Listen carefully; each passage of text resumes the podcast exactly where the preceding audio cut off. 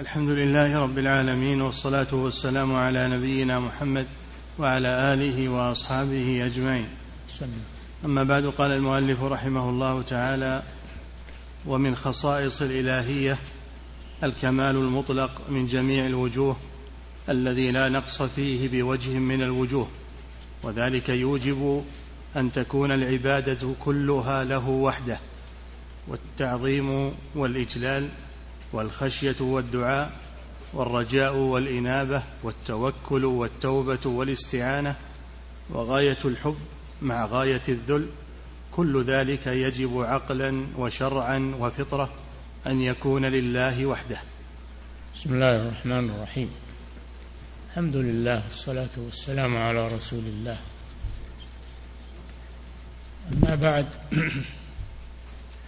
فإن الإله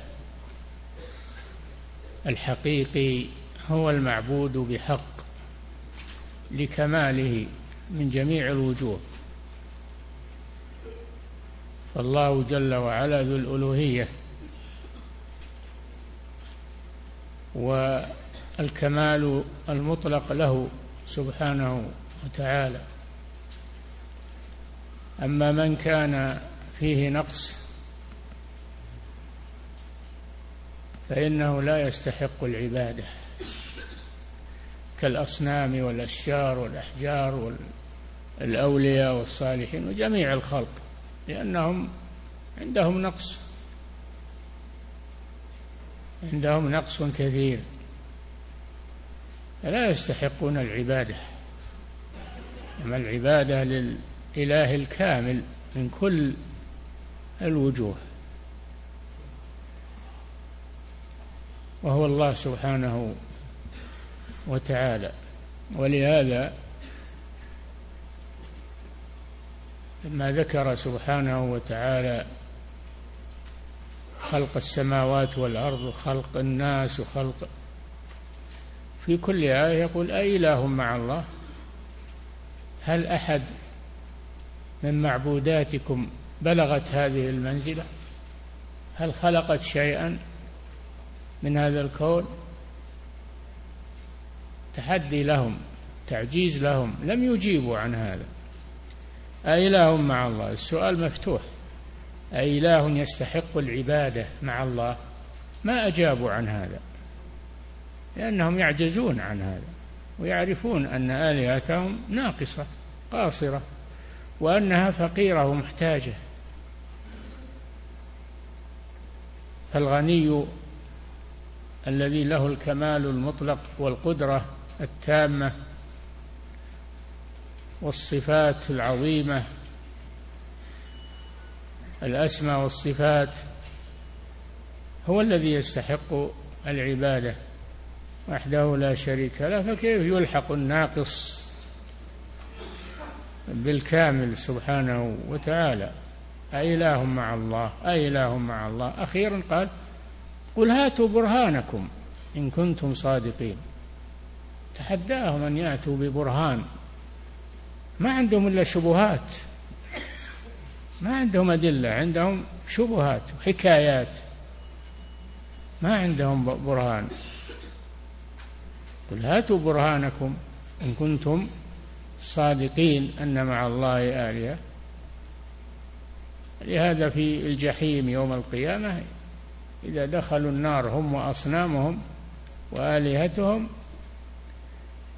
قالوا لآلهتهم تالله إن كنا لفي ضلال مبين إذ نسويكم برب العالمين.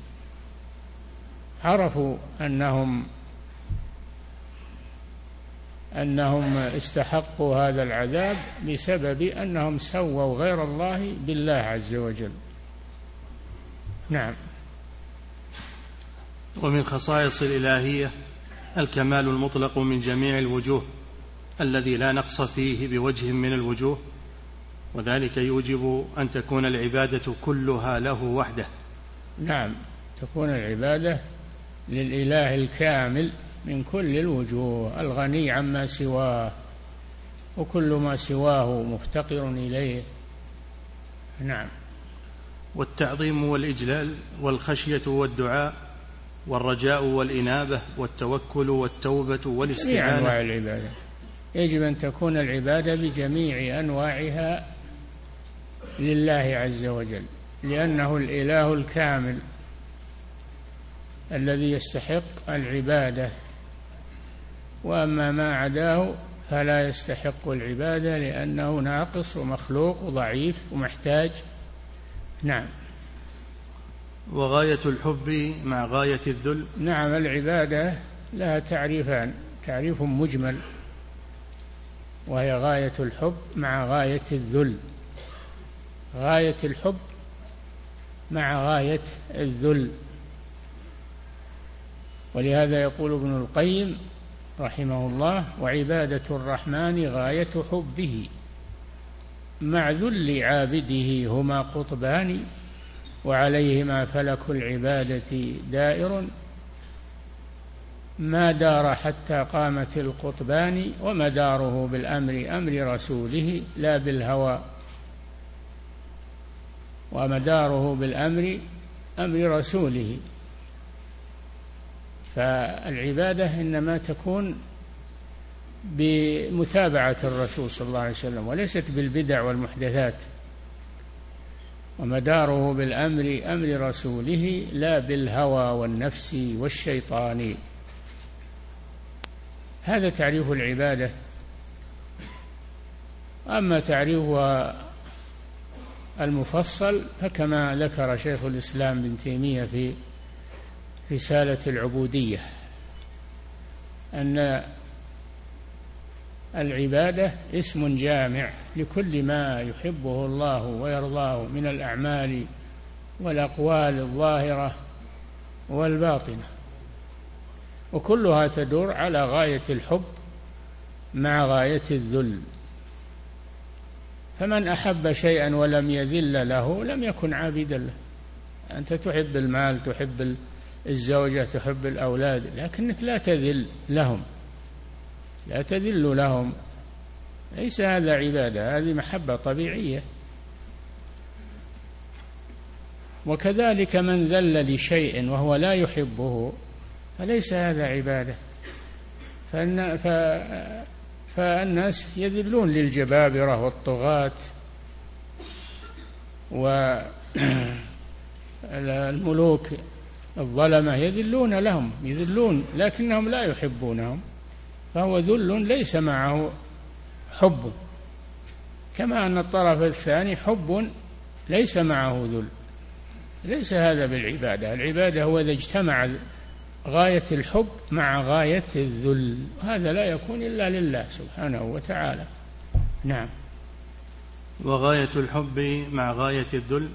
كل ذلك يجب عقلا وشرعا وفطرة أن يكون لله وحده. ما في شك. عقلا وشرعا وفطرة لا يكون إلا لله.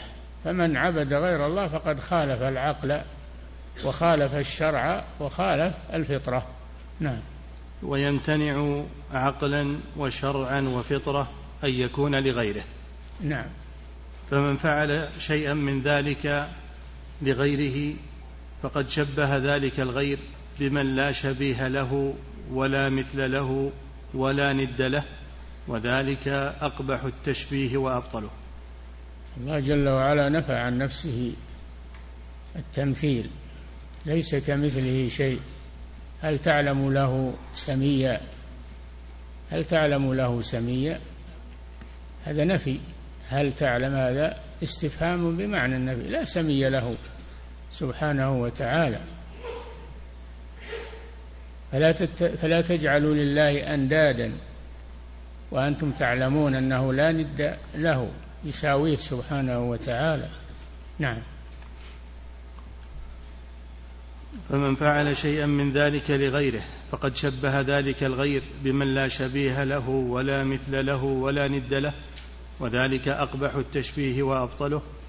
فلهذه الأمور وغيرها أخبر سبحانه وتعالى أنه لا يغفره مع أنه أخبر تعالى أنه لا يغفر الشرك لأنه أقبح الذنوب.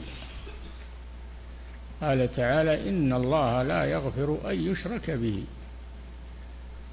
فالمشرك إذا لم يتب إلى الله لا لا مطمع له في المغفرة. الله جل وعلا واسع المغفرة ولكنها لا تسع للمشرك. أبدا محروم من المغفرة. إذا مات إذا مات على الشرك الأكبر فلا مطمع له في مغفرة الله ورحمته ولا مطمع له في الجنة. إنه من يشرك بالله فقد حرم الله عليه الجنة ومأواه النار. وما للظالمين المراد بالظالمين هنا المشركين لأن الشرك أعظم الظلم. وما للظالمين من أنصار. نعم. فلهذه الأمور وغيرها أخبر سبحانه وتعالى أنه لا يغفره مع أنه كتب على نفسه الرحمة. مع أنه أخبر عن نفسه أنه واسع المغفرة. إن ربك واسع المغفرة.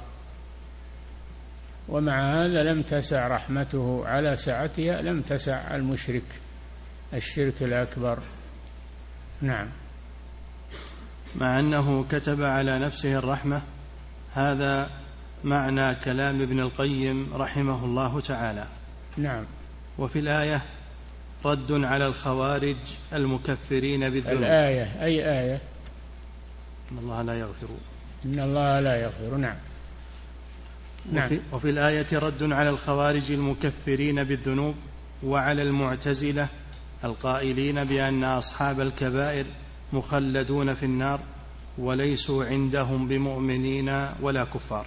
إن الله لا يغفر أن يشرك به ويغفر ما دون ذلك لمن يشاء. إن الله لا يغفر أن يشرك به. هذا فيه رد هذا فيه رد على المعتزلة فيه رد على المرجئة فيه رد على المرجئة. الذين يعتمدون على المغفرة فقط والرحمة فقط وينسون أن الله شديد العقاب أن الله لا يغفر الشرك ينسون هذا. وفيها رد على الخوارج والمعتزلة الذين يتشددون في الذنوب ويكفرون بالكبائر التي دون الشرك. لهذا قال ويغفر ما دون ذلك. هذا في رد عليهم على الخوارج وعلى المتشددين. يغفر ما دون ذلك لمن يشاء. نعم. وفي الآية رد على الخوارج المكفرين بالذنوب وعلى المعتزلة القائلين بأن أصحاب الكبائر مخلدون في النار وليسوا عندهم بمؤمنين ولا كفار. ولا يجوز هم المعتزلة معتزلة تلاميذ للخوارج. لكنهم قالوا بالمنزلة بين المنزلتين وهذه لا أصل لها لا عقلا ولا شرعا. ما في منزلة بين المنزلتين ما في أحد ليس بمؤمن ولا كافر. لا بد إما أن يكون مؤمنا وإما أن يكون كافرا. ما في منزلة بين المنزلتين. نعم فهم على مذهب الخوارج. نعم. ولا يجوز أن يحمل قوله تعالى ويغفر ما دون ذلك لمن يشاء على التائب فإن التائب من الشرك مغفور له. نعم التوبة تجب ما قبلها من الشرك وغيره. وقوله إن الله إن الله ويغفر ما دون ذلك لمن يشاء يعني من الذنوب ولو لم يتب منها إذا شاء الله تحت المشيئة. ما أطلقوا قال ويغفر ما دون ذلك بل قال لمن يشاء. فرد أمره فرد هذا للمشيئة. نعم. ولا يجوز أن يحمل قوله ويغفر ما دون ذلك لمن يشاء على التائب فإن التائب من الشرك مغفور له كما قال تعالى قل يا عبادي الذين أسرفوا على أنفسهم لا تقنطوا من رحمة الله إن الله يغفر الذنوب جميعا. يغفر الذنوب جميعا. إيه قال بعدها وأنيبوا إلى ربكم. أنيبوا يعني توبوا. فالتوبة يغفر الله للتائب من الشرك وغيره. يغفر بالتوبة يغفر للمشرك إذا تاب ولغيره. وإنما المراد يغفر ما دون ذلك لمن يشاء. يعني ولو لم يتوب إذا كان ذنبه دون الشرك فإنه تحت مشيئة الله. نعم. كما قال تعالى قل يا عبادي الذين أسرفوا على أنفسهم لا تقنطوا من رحمة الله إن الله يغفر الذنوب جميعا فهنا عم وأطلق لأن المراد به التائب وهناك ولذلك في الآية التي بعدها وأنيبوا إلى ربكم وأسلموا له. دل على أنه لا بد من التوبة. نعم. وهناك خص وعلق لأن كان لا بد من التوبة إذا كان الذنب من الشرك الأكبر فلا بد من التوبة. ما إذا كان الذنب دون الشرك الأكبر فإن الله يغفره إذا شاء. نعم. وهناك خص وعلق لأن المراد به من لم يتب هذا ملخص قول شيخ الإسلام رحمه الله. نعم.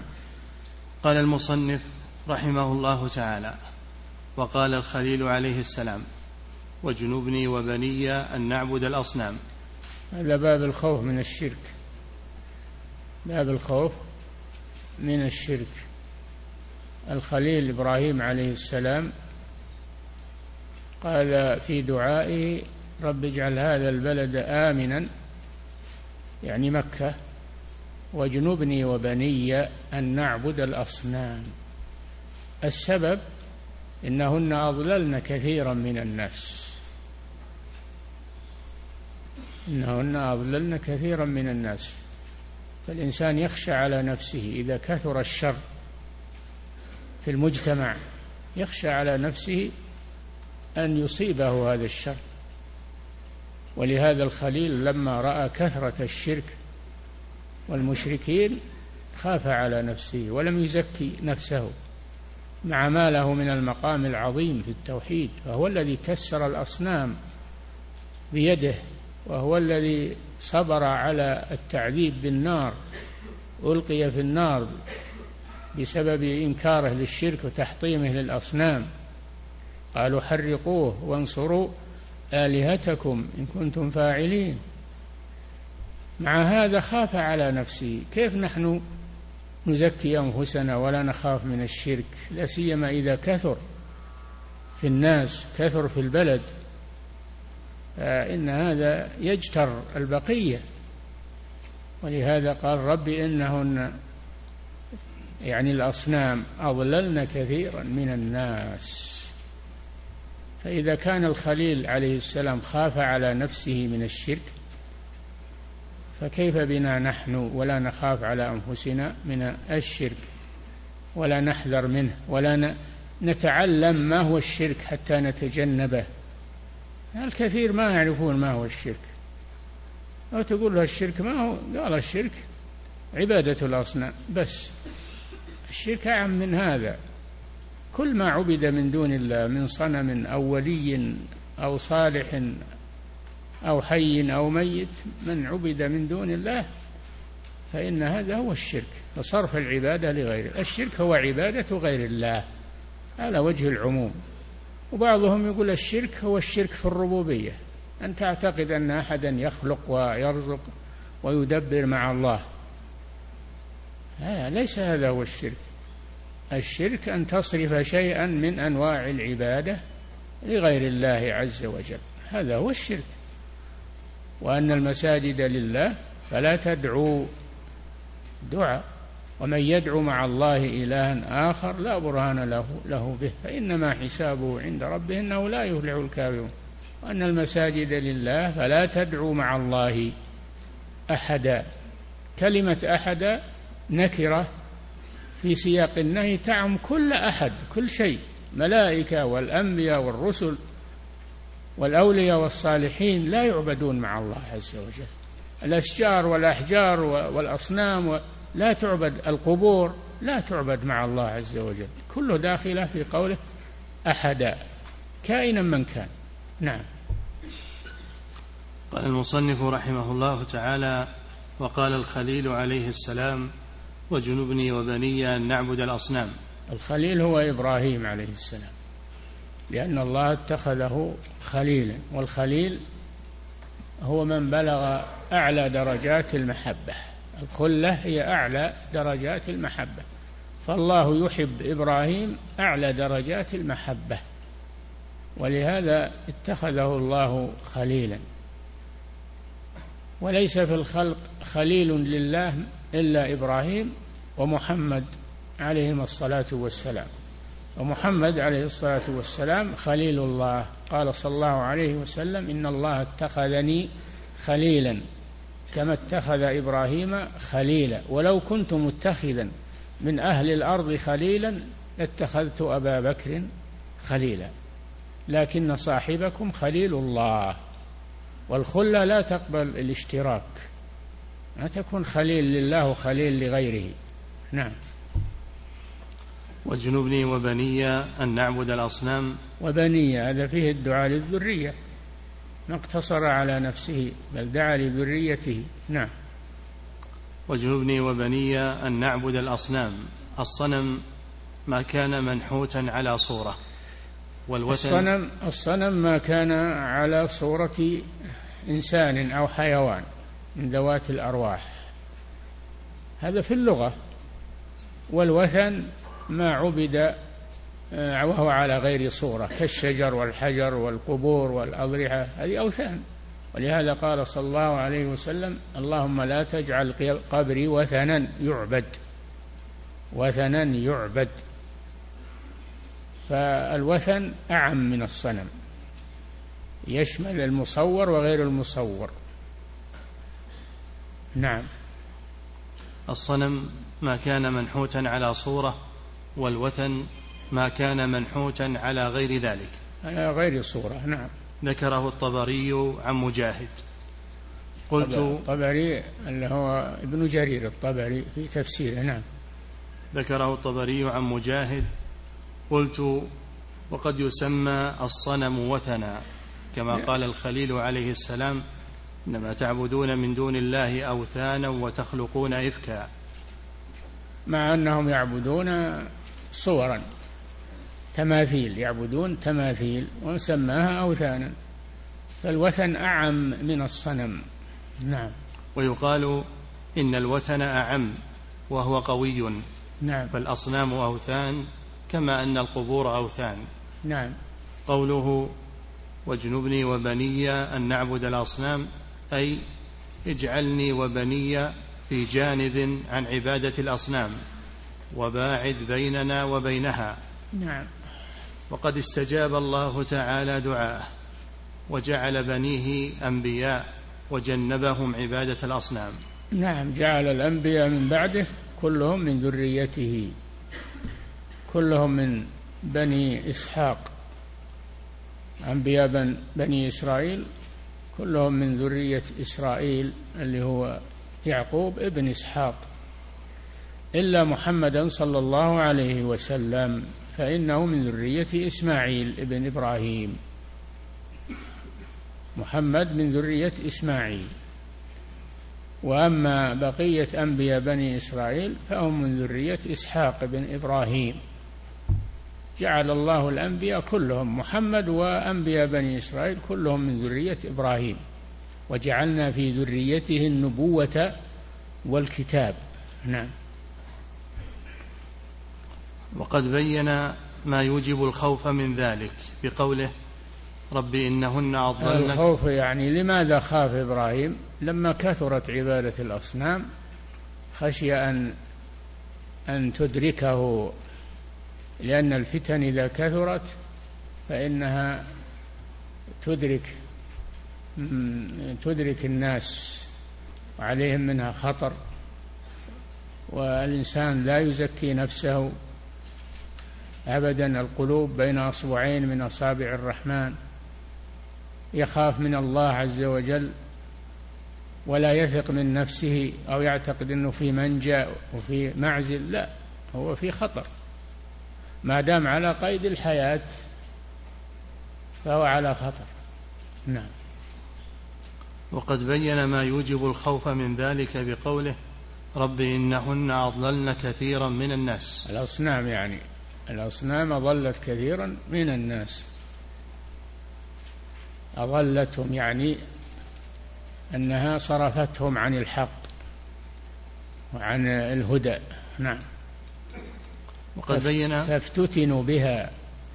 افتتني افتتني بي افتتني افتتني فتن فتنتهم. فتنتهم الأصنام لما كثرت فتنتهم فهو خاف على نفسه ولا يزكي أحد نفسه بل يخاف من الفتنة ويبتعد عن الفتنة ويعود ويتعوذ بالله من الفتن. نعم. وقد بين ما يوجب الخوف من ذلك بقوله رب إنهن أضللن كثيرا من الناس نعم. فإنه هو الواقع في كل زمان. فإذا نعم, نعم. قد بين. فإنه هو الواقع في وقد بين ما يوجب الخوف من ذلك بقوله رب إنهن أضللن كثيرا من الناس فإنه هو الواقع في كل زمان. الواقع الإضلال إضلال المعبودات من دون الله إضلالها للناس.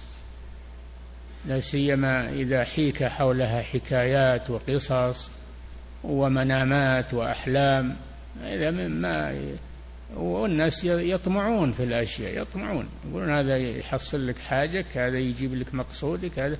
الناس يطمعون بهذه الأشياء. يريدون منها. نعم. فإذا عرف الميت هذا يقضي حوائجك؟ الميت يتوسط بينك وبين الله في قضاء حوائجك؟ الناس يطمعون في هذا. نعم. فإذا عرف الإنسان أن كثيرا وقعوا في الشرك الأكبر وظلوا بعبادة الأصنام. أوجب ذلك خوفه من أن يقع فيما وقع فيه الكثير من الشرك الذي لا يغفره الله.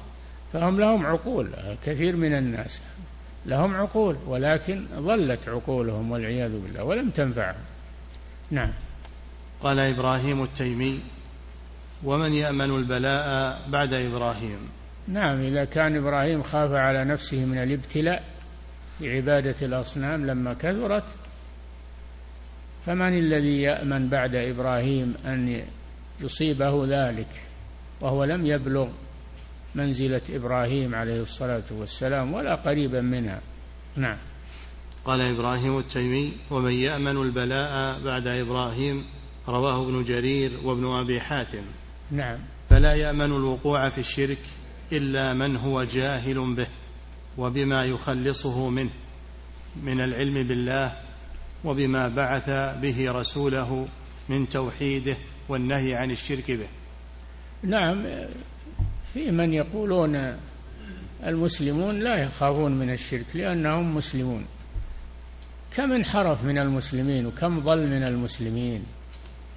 الإنسان لا لا يأمن على نفسه من الفتن.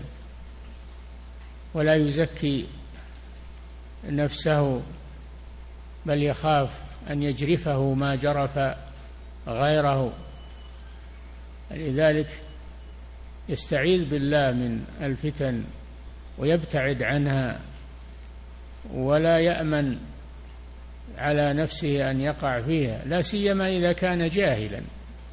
ما يعرف الشرك ويزين له الشرك على أنه توسل على أنه آه، وسيلة إلى الله على أنهم وسائط بيننا وبين الله. يزين له هذا فيقع في الشرك. نعم. فلا يأمن الوقوع في الشرك إلا من هو جاهل به وبما يخلصه منه. أما من كان يعرف الشرك ويعرف أسبابه فالغالب أنه يسلم لكن إذا كان يجهل الشرك فالشيطان يزينه له وشياطين الإنس ودعاة الضلال يزينونه له فيقع فيه بسبب جهله.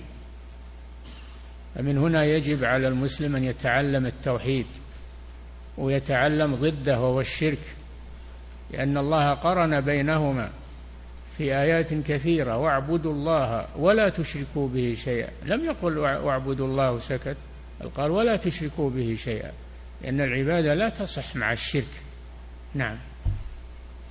فلا يأمن الوقوع في الشرك إلا من هو جاهل به وبما يخلصه منه. بعضهم بعضهم يقول ما دام الإنسان يصلي ويصوم ويقول لا إله إلا الله فلا يضره لا يضره التوسل بالأولياء والصالحين وما أشبه ذلك. يقولون هذا جاهل ويعذر بالجهل وما أشبه ذلك من الكلام الباطل. الشرك لا يتساهل فيه أبدا. نقول وإن قال لا إله إلا الله وإن صلى وإن صام إذا دعا غير الله فإنه نقض لا إله إلا الله. لا إله إلا الله لها نواقض. مو بس يقولها وخلاص. لها نواقض تنقضها من الشرك والبدع والمحدثات يتجنب نواقض لا إله إلا الله. والصلاة تبطل لو صلى الليل والنهار. إذا دعا غير الله ولجأ إلى غير الله بطلت صلاته. فليس مجرد الصلاة ضمان وقول لا إله إلا الله ليس ضمان حتى يلتزم يلتزم بمقتضى ذلك. ويثبت عليه أما بلسانه وببدنه وهو لا يتجنب ما يضاد التوحيد فإنه لا عبرة بكلامه ولا عبرة بصلاته ولا بعبادته. نعم. فلا يأمن الوقوع في الشرك إلا من هو جاهل به وبما يخلصه منه من العلم بالله وبما بعث به رسوله من توحيده والنهي عن الشرك به. نعم. قال المصنف رحمه الله تعالى وفي الحديث أخوف ما أخاف عليكم الشرك الأصغر. فسئل عنه فقال الرياء. نعم الشرك نوعان شرك أكبر وهو عبادة غير الله بأي نوع من أنواع العبادة هذا شرك أكبر. قال ابن القيم رحمه الله والشرك فاحذره فشرك ظاهر ذا القسم ليس بقابل الغفران وهو اتخاذ الند للرحمن أيا كان من شجر ومن إنسان فهذا هو الشرك الأكبر. والثاني الشرك الأصغر الشرك الأصغر والشرك الأصغر يكون باللسان ويكون بالقلب يكون ظاهرا ويكون خفيا. الذي باللسان مثل قول لولا الله وأنت ما شاء الله وشئت وما أشبه ذلك. وأما الذي في القلب فمثل الرياء أن الإنسان آه، يبرز أعماله ليمدحه الناس ويثنوا عليه يصلي ويطيل الصلاة من أجل أن يثنوا عليه يتصدق من أجل أن يمدح وغير ذلك. هذا شرك خفي في القلوب لا يعلمه إلا الله. أما الأول وهو الشرك في الألفاظ هذا ظاهر. هذا شرك ظاهر. فيتجنب المسلم الشرك الأكبر والشرك الأصغر.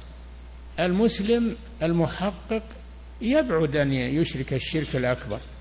يبعد هذا. ولا يمتنع لكن يبعد. لكن الشرك الخفي يخاف على الإنسان ولو كان من أتقى الناس. ولهذا خافه النبي صلى الله عليه وسلم على صحابته من المهاجرين والأنصار. خافه عليه قال أخوف ما أخاف عليكم الشرك الأصغر. فسئل عنه قال الرياء. يقوم الرجل فيصلي ويزين صلاته لما يرى من نظر رجل إليه. هذا رياء ولا وهذا شرك وإن كان أصغر فإنه يبطل العبادة. فالرياء إذا داخل الأعمال بطلت. يبطل العمل الذي داخله. الشرك الأكبر يبطل جميع الأعمال. أما الرياء فيبطل العمل الذي وقع فيه فقط ولا يبطل بقية الأعمال لكنه خطير. ولأنه يجر إلى الشرك الأكبر فهو خطير جدا لا يتساهل الإنسان فيه. قال صلى الله عليه وسلم لصحابته أخوف ما أخاف عليكم الشرك الأكبر لأنهم كانوا يتذاكرون الدجال وخطر الدجال ويخافون منه. لما أخبرهم رسول الله صلى الله عليه وسلم خافوا وجعلوا يتحدثون فيه فيما بينهم فخرج عليهم رسول الله صلى الله عليه وسلم فقال أخوف ما أخاف عليكم الشرك الأصغر. أخوف ما أخاف عليكم الشرك الأصغر. هو خطير جدا. ما يتساهل الإنسان يقول شرك أصغر ما يضر إن شاء الله. لا يضر. الشرك لا يغفره الله وإن كان أصغر لا يغفره الله إلا بالتوبة. نعم.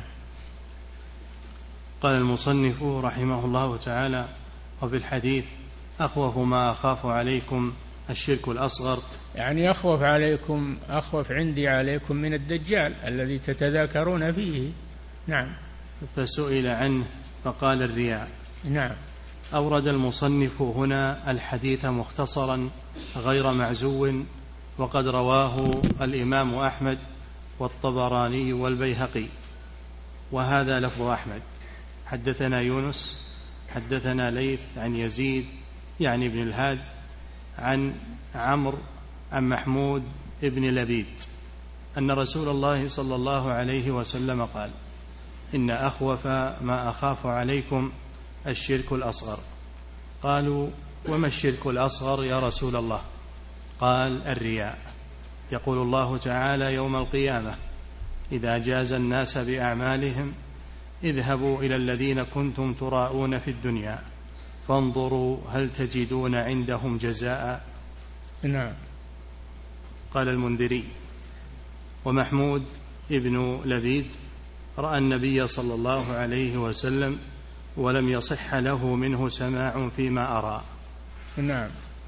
وذكر ابن أبي حاتم أن البخاري قال له صحبة ورجحه ابن عبد البر والحافظ. نعم.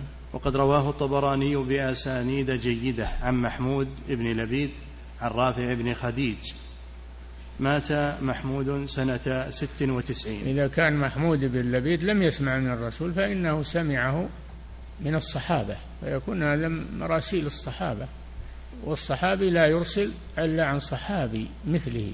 نعم.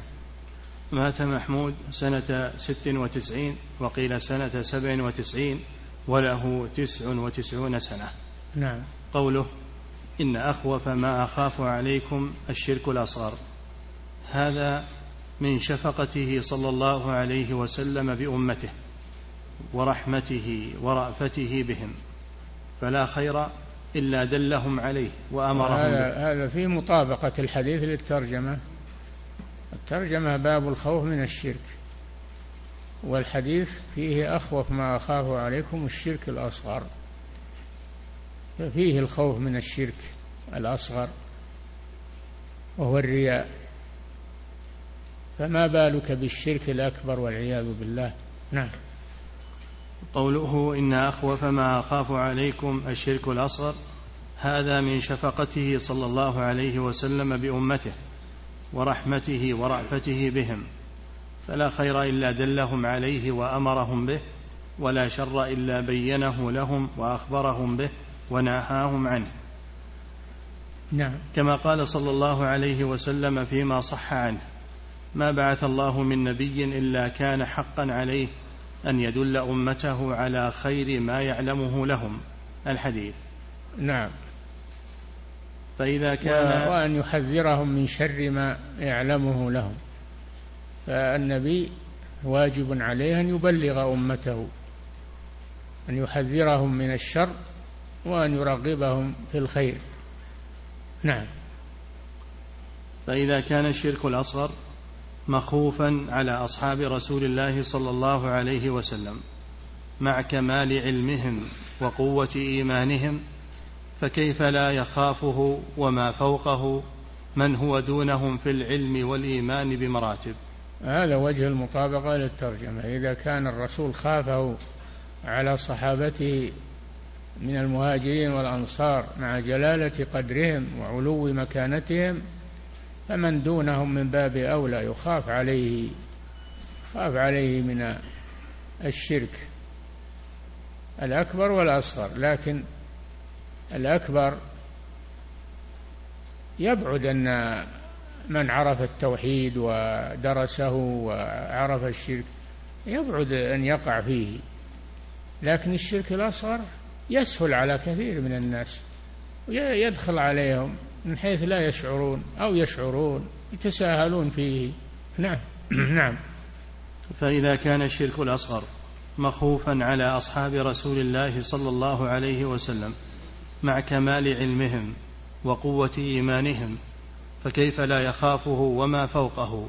من وما هو فوقه من الشرك الأكبر. نعم. من هو دونهم في العلم والإيمان بمراتب؟ نعم. والترجمة عامة باب الخوف من الشرك. يعني الشرك الأكبر والأصغر. نعم. خصوصا إذا عرف أن أكثر علماء الأمصار اليوم لا يعرفون اليوم, اليوم يعني في وقت الشارح. في وقت الشارح الرحمن بن حسن رحمه الله. علماء إذا كان العلماء ما يعرفون التوحيد ولا يعرفون الشرك فكيف بغيرهم؟ وأيضا هم يعبدون القبور والأضرحة. البدوي وإلى آخره من الأضرحة التي عندهم وهم علماء. نعم. خصوصا إذا عرف أن أكثر علماء الأمصار اليوم اليوم يعني في وقت الشارح نعم. لا يعرفون من التوحيد إلا ما أقر به المشركون. وهو توحيد الربوبية. ما يعرفون من الشرك إلا ما عرفه آه، المشركون. نعم.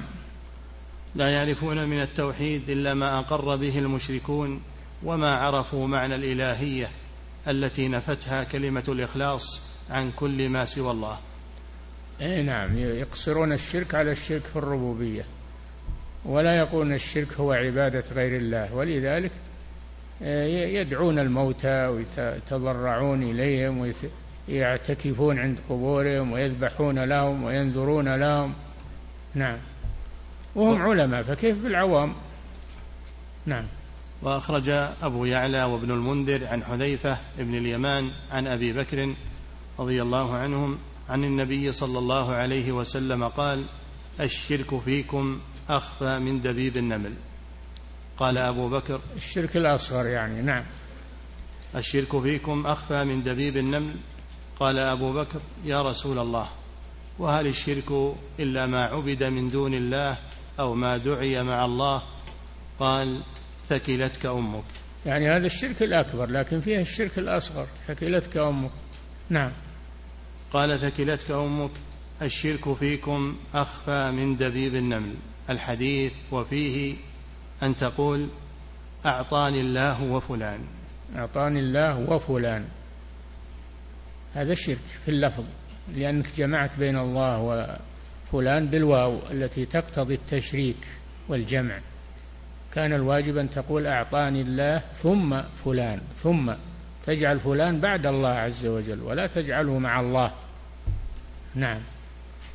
وفيه أن تقول أعطاني الله وفلان والند أن يقول الإنسان لولا فلان قتلني فلان.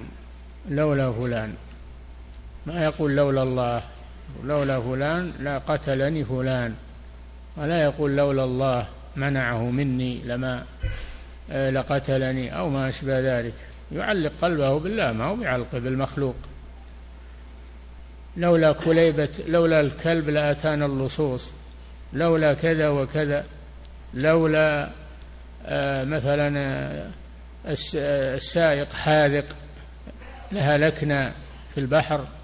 لانقلبت السيارة سقطت الطائرة. يسندون هذا إلى حذق المخلوق.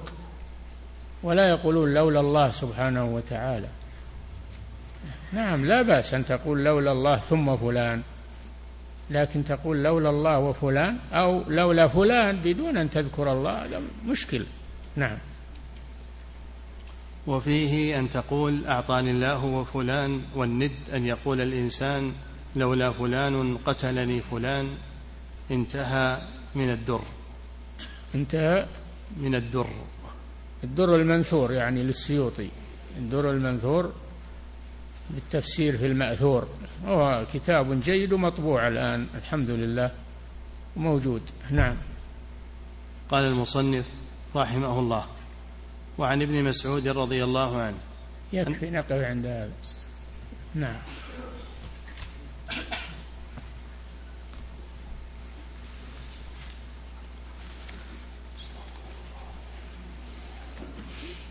فضيلة الشيخ وفقكم الله. يقول السائل ما حكم ترك العمل الصالح المستحب خوفا من الرياء؟ هذا من الشيطان هذا من تخذيل الشيطان. اعمل العمل الصالح واحسن نيتك احسن نيتك.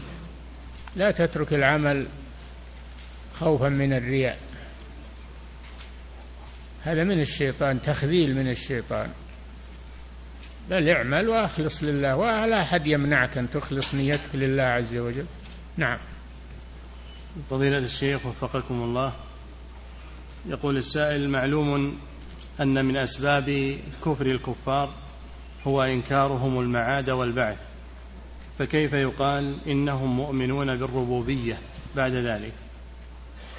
نعم ما يؤمنون بكل الربوبية يؤمنون ببعضها. أو بغالبها قد يقعون في شرك شيء من الشرك في الربوبية. نعم. فضيلة الشيخ وفقكم الله يقول هل هناك فرق بين الشرك الأصغر وبين الشرك الخفي؟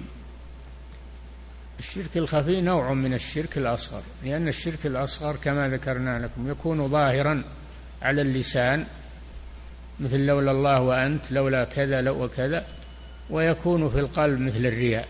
نعم. فضيلة الشيخ وفقكم الله يقول إن أحدنا يحب والديه غاية الحب ويذل لهم غاية الذل. لقوله تعالى واخفض لهما جناح الذل من الرحمة. فهل يقال إن هذه الذل اللي ضد الكبر ما تتكبر عليهما. ذل لهم ولا تتكبر ما هو الذل اللي هو ذل العبادة هذا لا يكون إلا لله سبحانه وتعالى. نعم.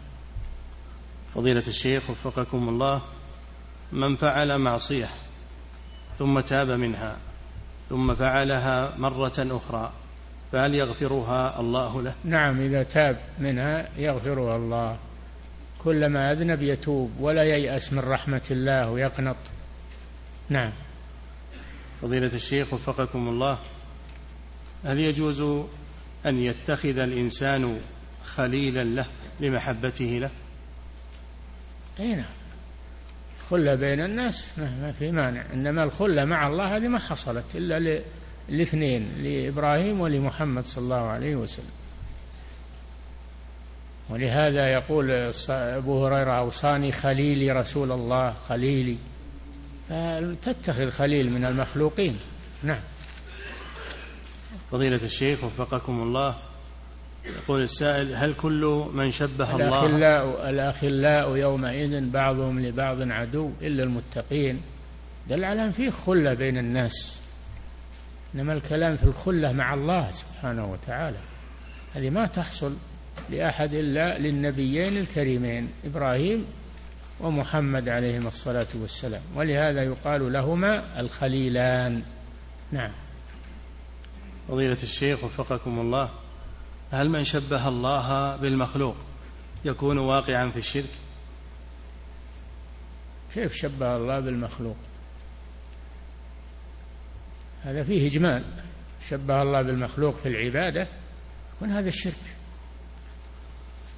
ف أو شبه الله بصفة من صفات الله شبه صفات الله بصفات المخلوق يقول وجه الله كوجهي ويده كيدي. هذا من الشرك في من التشبيه في الأسماء والصفات. نعم.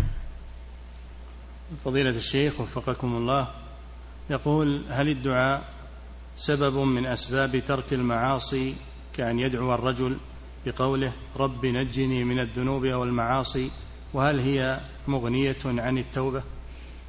لا ما تغني الدعاء قبل الوقوع أما إذا وقعت فلا بد من التوبة. والدعاء طيب.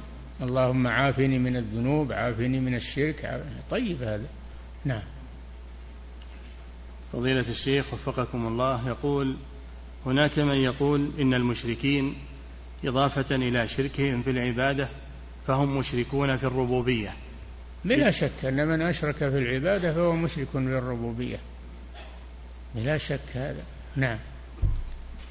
فضيلة الشيخ وفقكم الله يقول إذا كان الذل الذي يكون عبادة هو الذي معه محبة فهل الانحناء للمعظمين بدون محبة لهم؟ لا يجوز هذا الانحناء ما يجوز هذا ركوع.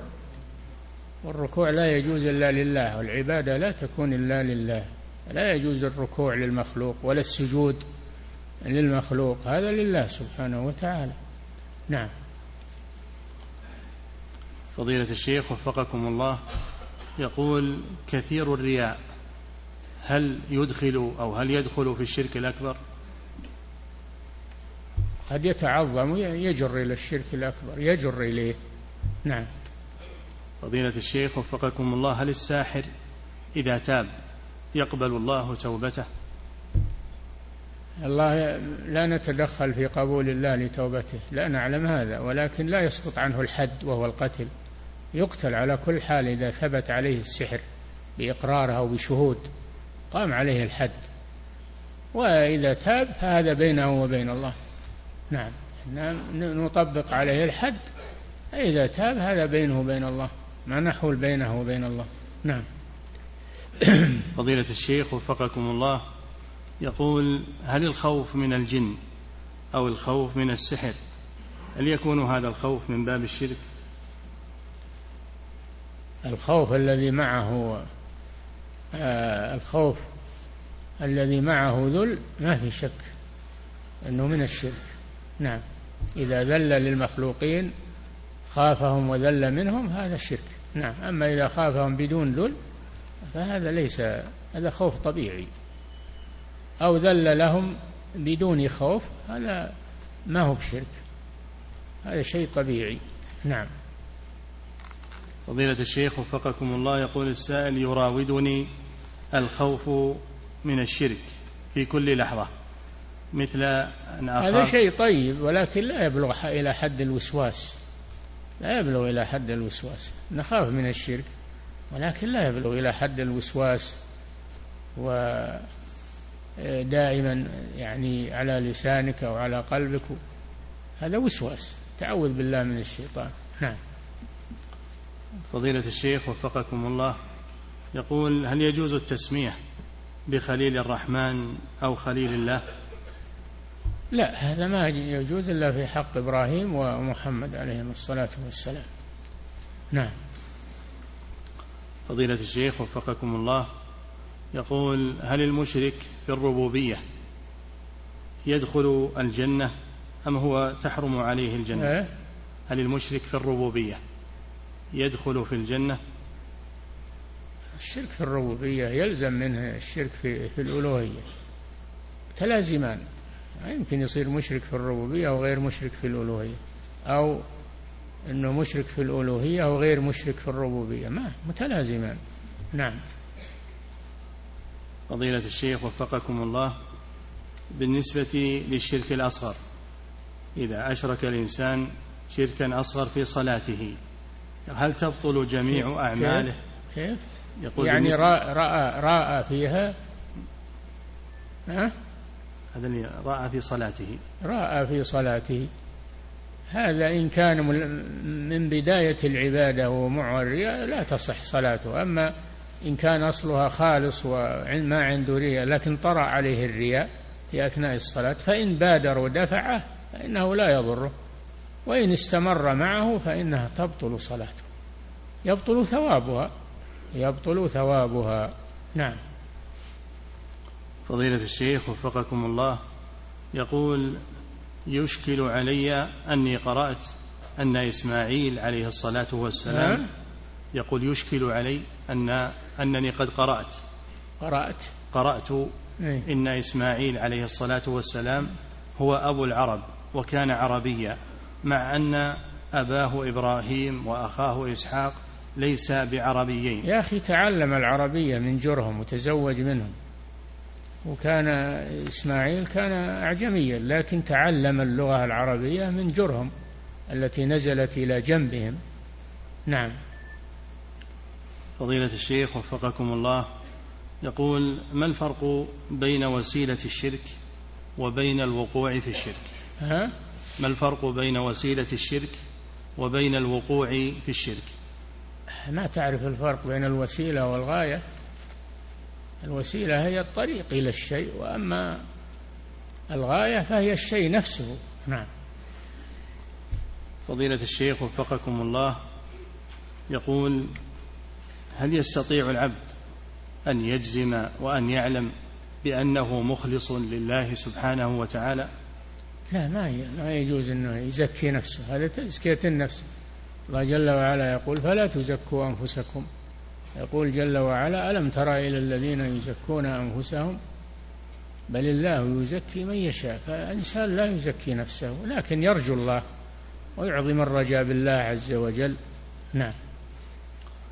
فضيلة الشيخ وفقكم الله الخوارج هل لهم علامة غير علامة التكفير بالذنوب؟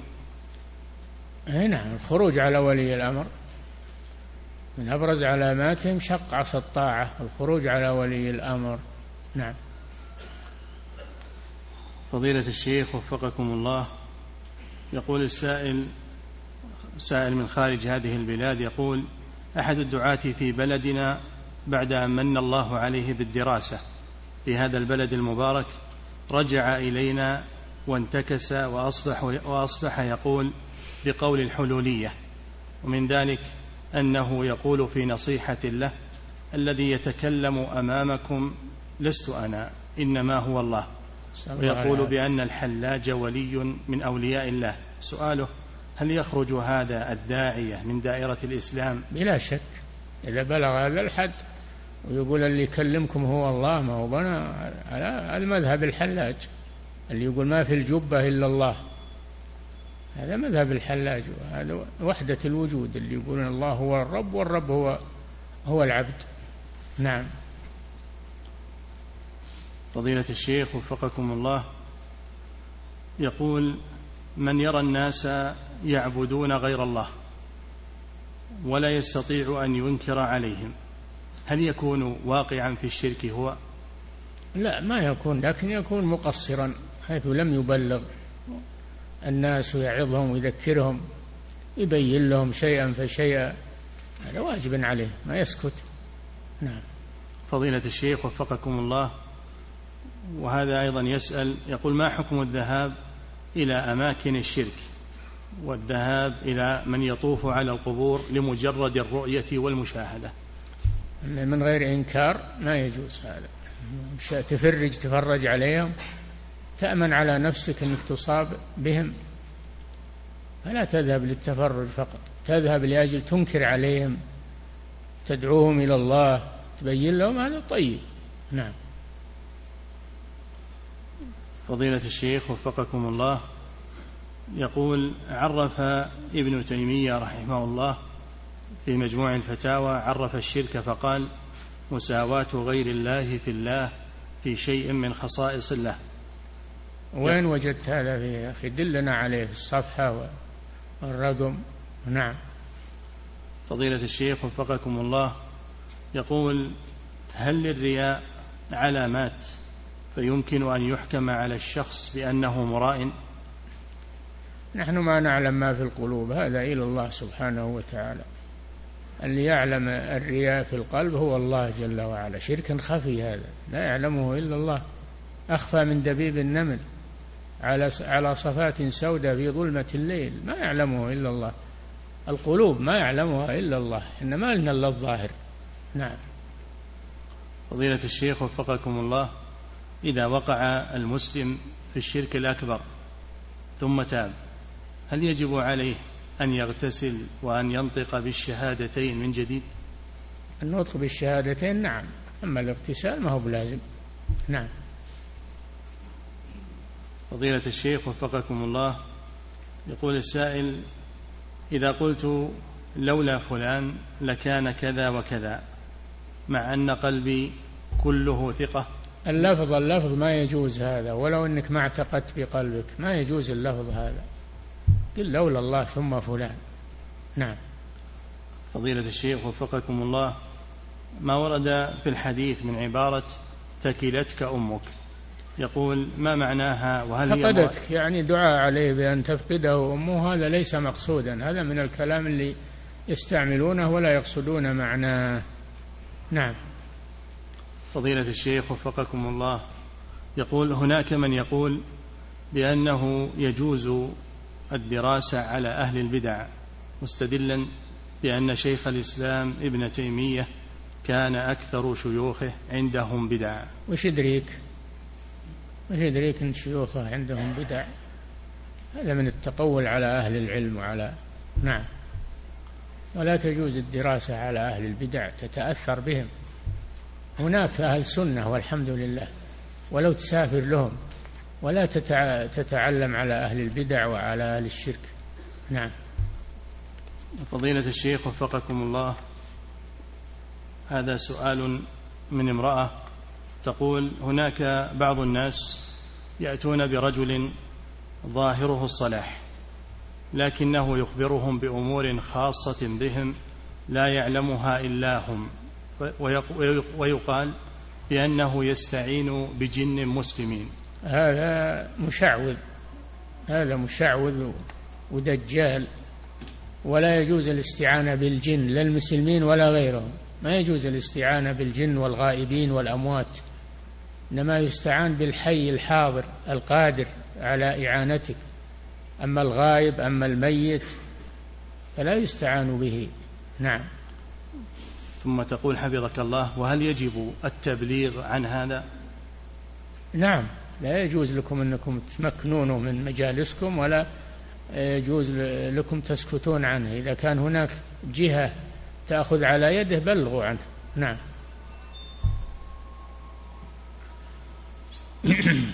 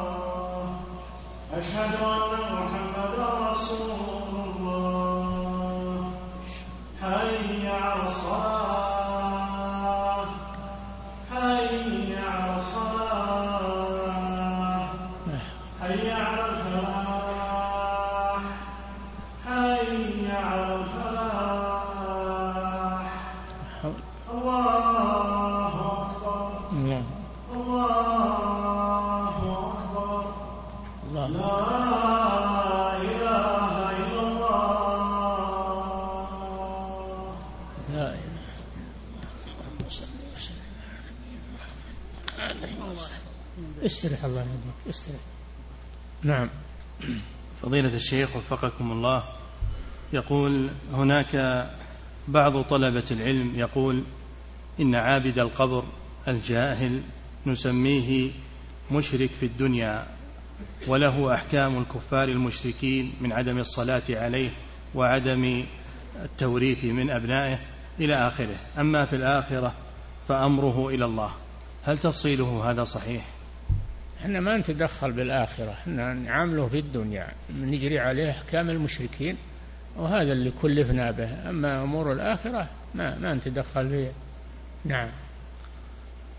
فضيلة الشيخ وفقكم الله يقول هل هناك توسل محمود وتوسل مذموم؟ توسل بالأعمال الصالحة محمود. توسل بأسماء الله وصفاته محمود. جائز ولله الأسماء الحسنى فادعوه بها. توسل بالأعمال الصالحة. ربنا آمنا بما أنزلت واتبعنا الرسول فاكتبنا مع الشاهدين. ربنا إننا سمعنا مناديا ينادي للإيمان أن آمنوا بربكم فآمنا. ربنا فاغفر لنا ذنوبنا. إلى آخره هذا توسل بالأعمال الصالحة. لا بأس. نعم. فضيلة الشيخ وفقكم الله هذه امرأة من بريطانيا تسأل فتقول هل يجوز للمرأة أن تخلع نقابها لأجل الضرورة في العمل؟ لا. ما يجوز لها ذلك. ما هي بضرورة العمل؟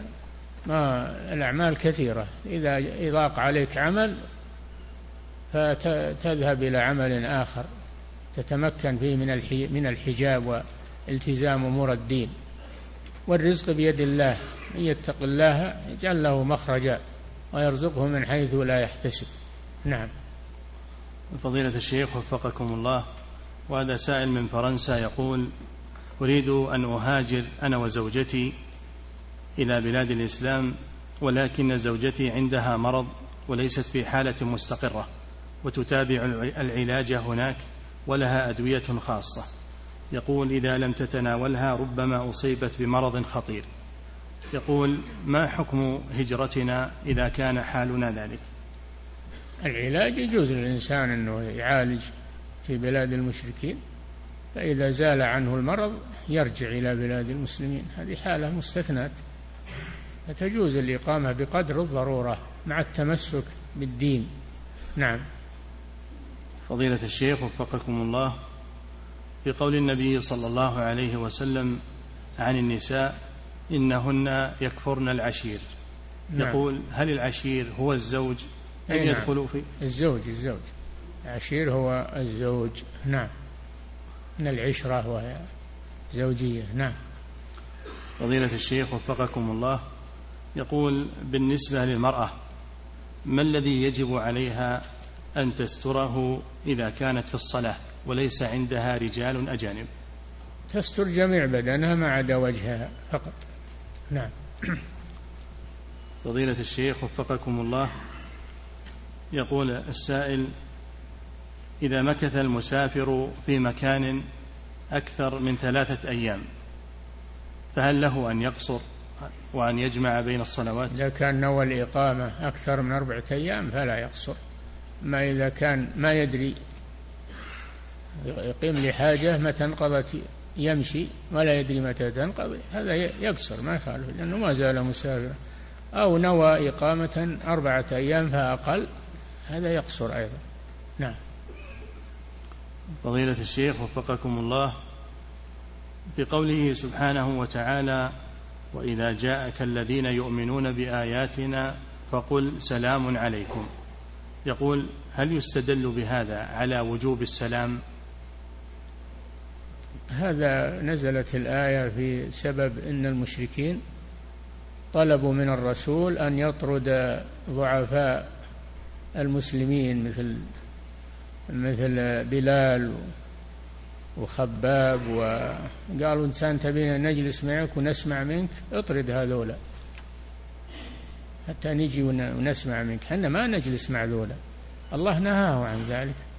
قال ولا تطرد الذين يدعون ربهم بالغداة والعشي يريدون وجهه.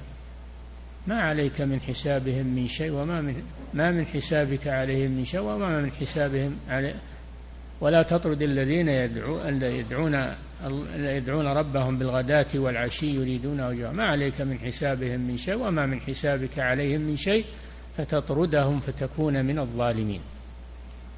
سمى الله هذا ظلما. طردهم وأما هؤلاء إن كانوا يريدون الحق فهذا متيسر لهم وإن كانوا ما يريدون الحق فأنت لا حيلة لك في هدايتهم. نعم.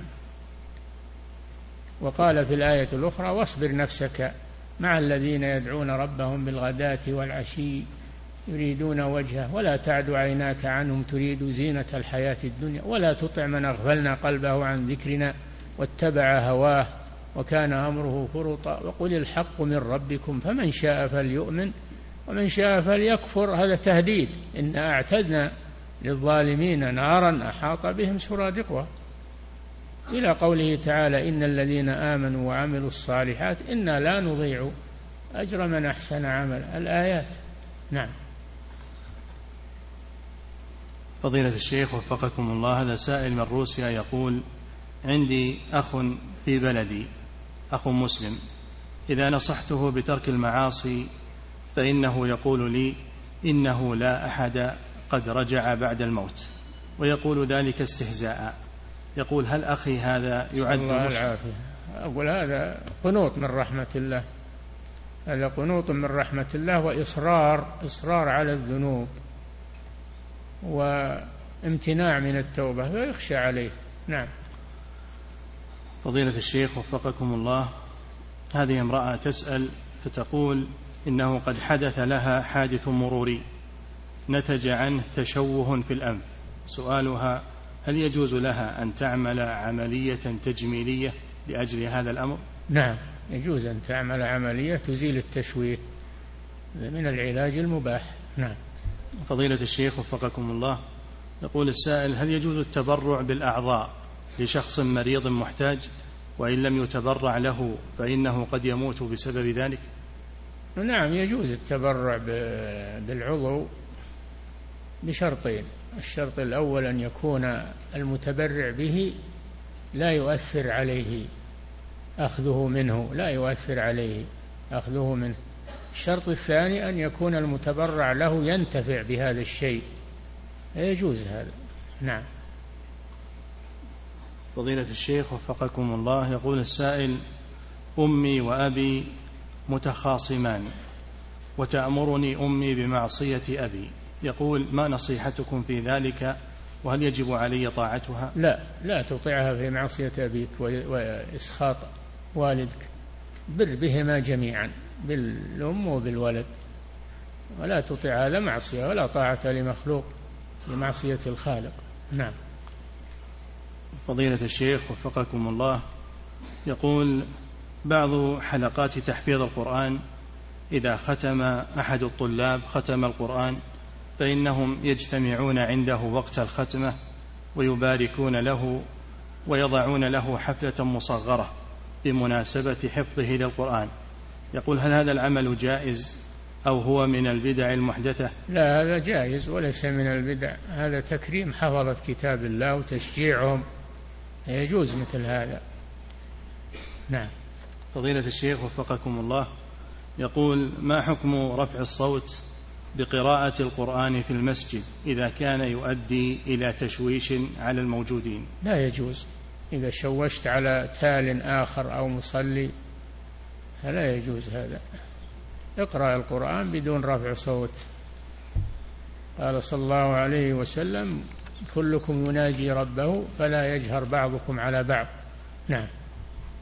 فضيلة الشيخ وفقكم الله يقول عند ذكر النبي صلى الله عليه وسلم وكتابة اسمه هل يجوز اختصار الصلاة والسلام عليه بحرف الصاد؟ لا ما يجوز. ما صليت على الرسول. إذا كتبت الصاد ما ما صليت عليه. وش المانع تقول صلى الله عليه وسلم؟ قل صلى الله عليه وسلم. وأما الصاد فيه ما تؤدي شيء. نعم. فضيلة الشيخ وفقكم الله يقول السائل غبت يومين عن العمل فقال لي المدير إننا قد خصمنا من راتبك يوما واحدا فقط. يقول ما حكم أخذي لراتب اليوم الثاني الذي قد هذا حسب النظام. إذا كان النظام يوافق على هذا فلا بأس. إذا كان النظام ما يوافق فليس من صلاحيات المدير أنه يتصرف بما يخالف النظام ولا أن تأخذه وهو يخالف النظام. نعم. فضيلة الشيخ وفقكم الله هل يجوز أن تسافر جماعة من النساء لأجل العمرة مع رجل واحد ليس محرما لإحداهن؟ لا هذا حرام. كيف تروح للعمرة وهي مستحبة وتعمل الحرام؟ النبي صلى الله عليه وسلم قال لا يحل لامرأة تؤمن بالله واليوم الآخر أن تسافر إلا ومعها ذو محرم. مسيرة يومين مسيرة ثلاثة أيام مطلق سفر ما يجوز هذا إلا مع محرم. كيف تروح تبي الأجر وهي ترتكب محرم وهو عدم المحرم؟ نعم. فضيلة الشيخ وفقكم الله هذا سائل يقول هل يجوز لزوجتي أن تخلع نقابها عند شقيقي الكافر وخالي الكافر؟ لا الرجل ما الرجل الذي ليس محرما لها لا تخلع حجابها عنده ولو كان والدا لزوجها أو أخا لزوجها لا والوالد الزوج لا هذا لا بأس لأنه صهر لكن أخوه لا. أجنبي نعم. فضيلة الشيخ وفقكم الله يقول السائل هل يجوز لي أن أعتمر وعلي دين ولكن اتفقت مع صاحب الدين أن هل أدفع؟ هل يجوز هل يجوز لي أن أعتمر وعلي دين؟ وقد اتفقت مع صاحب الدين على أن أدفع له بطريقة التقسيط. إذا رضي صاحب الدين فلا بأس. نعم. انتهى الله تعالى